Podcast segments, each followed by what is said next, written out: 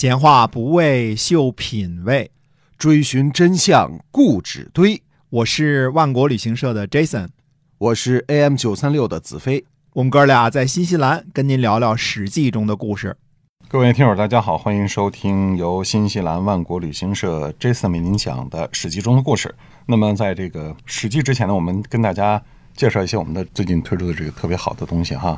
对了，嗯、比如说新推出的我们叫塔斯曼海鲜至尊大礼盒啊，嗯、其中有新西兰红石斑鱼一千克，然后有长寿鱼一条一千五百克，有冰岛海参斑一条一千五百克，呃，阿根廷红虾，呃。礼盒是六百克，嗯然后凤尾大虾仁一袋是一千克，澳洲黄金鲍一只五百克，那么新西兰青口一袋是五百克，再赠送六瓶法国红葡萄酒，这个算是很大的一个大礼了，对对吧？嗯，呃，这么大的大礼盒呢，大约是啊两百多新西兰元，两百多啊，卖的非常好啊，因为非常的实惠。你从哪个角度来说，嗯，对，你也都清楚，所以希望大家呢嗯。去我们的万国到家去看一看，对。看看呢直邮中国那部分，就是这运费什么的全都包了啊，可以用人民币支付，嗯没问题。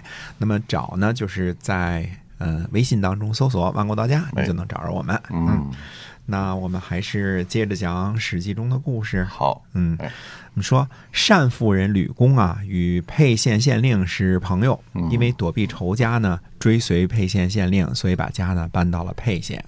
沛县中的豪杰和官吏呢，听说吕公是县令非常重要的客人，就都去祝贺。萧何呢是管理官吏的主力，呃，也充当这次宴席的司仪。嗯，萧何给前来的客人呢定下规矩：送礼不到一千个钱的坐在堂下。哦，那时候请客就就随份子了，哎，看来是这样的啊、这则记载呢，主要不是说。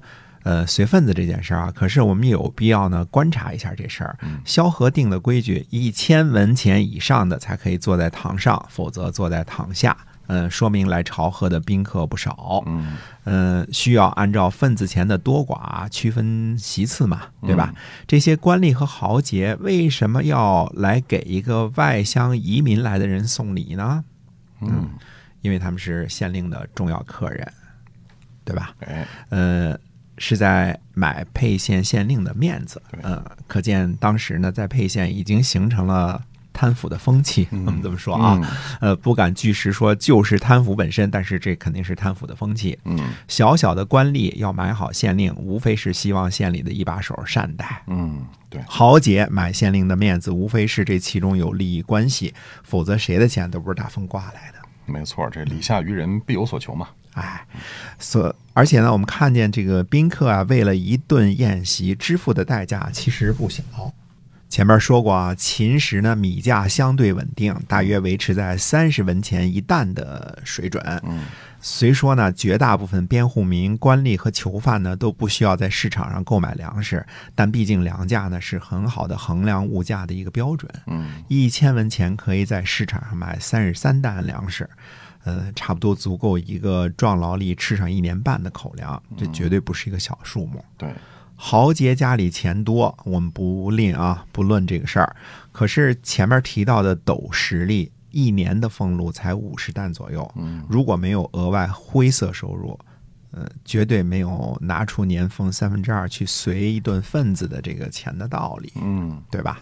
就是年俸一百二十担到一百六十担的有智力，这也是个相当沉重的负担。对，呃，万一县令要过个生日什么的，这日子还过不过呀？嗯 对吧啊、所以我们从这一天的这个记录认定啊，经过秦始皇啊、统一之后十几年的太平日子啊，各地经济，特别是沛县这种水陆要冲啊、气候温和的这个地区的经济啊，发展很快。第二呢，官员的收入呢，绝对不止俸禄而已。嗯，有道理哈。这一餐饭就发现了贪腐问题，否则，嗯，这个数目字儿没法解释啊，嗯是吧？对啊，言归正传啊，泗水亭长刘邦也来赴宴，因为和各级官吏素来交好，所以萧何呢就高喊一声：“泗水亭长刘邦送了一万钱的贺礼。”嗯，实际上呢，刘邦一分钱没偷。哦 从这个记录我们也能看出呢，宾客送礼的数目总数目啊，绝对不是小数。嗯，否则最后一查账一共收了九千铜钱，那萧何这一嗓子就穿帮了。对对吧？只可能这个送礼的总金额在几万钱甚至更多的范围，才可能蒙混过关呢。呃，联想起曹参作为一个典狱长，居然也是沛县的豪吏，呃，我绝对不相信沛县的官场是清白的。对你这一万钱的贺礼，无论如何都算是重礼了。呃相当于副县长一年的俸禄啊，嗯、肯定不是小钱儿。哎，嗯、主人吕公呢大惊，一般送礼没这么多的嘛，对吧？嗯、起身到大门口去迎接。哎，这位吕公啊，善于看相，一见到刘邦的相貌呢，更加尊重，亲自引他入座。呃，当然肯定是堂上的贵宾席了。哎，呃，萧何可能也觉得这牛呢吹得大了一点儿，赶紧对吕公呢找吧，说刘邦啊向来好说大话，其实也没办成过什么事儿啊。而刘邦这个蹭饭吃的呢，丝毫不谦让，就大啦啦的就坐了上座，那而且呢维持一贯的作风，侠武众位客人，一点都不犯怵。嗯嗯，瞧人家这饭蹭的啊，哎嗯酒喝的差不多呢，吕公就给刘邦使眼色，让他留步。嗯、等到酒席散了，刘邦就留在了后边。吕公对刘邦说呢：“臣从小好给人看相，相过的人呢多了去了，但是没有一个比得上您的相。希望您自爱。臣有个亲生女儿，许给你做老婆，如何？”哎呀，这番蹭的真牛宴席散了之后呢，吕夫人不干了，啊！对吕公说呢，说你常常说这个女儿非常的特殊啊，要嫁给贵人，沛县县令来说亲你都不肯，为啥稀里糊涂的就许配给刘邦啊？吕公回答说呢，此非儿女子所知也，嗯，就是说这不是你们女人家能明白的。呃，终于把女儿许配给了刘邦啊！大家都知道，这个女儿名吕雉，就是后文的女一号吕后啊。吕后呢，生了汉孝惠帝和鲁元公主。这时呢，刘邦虽未娶妻，但是已经纳妾，所以刘邦的大儿子呢是妾曹氏所生。哦，不用去《非诚勿扰》，这连妻带妾都搞定了，是吧？呃，刘邦虽然为官泗水亭长，但是显然呢不是个整天扑在工作上的人啊。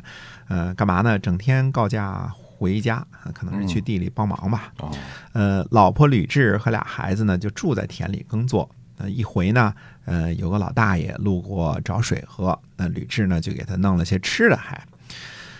老大爷呢给吕后看了相，说呢，说夫人呢是天下贵人。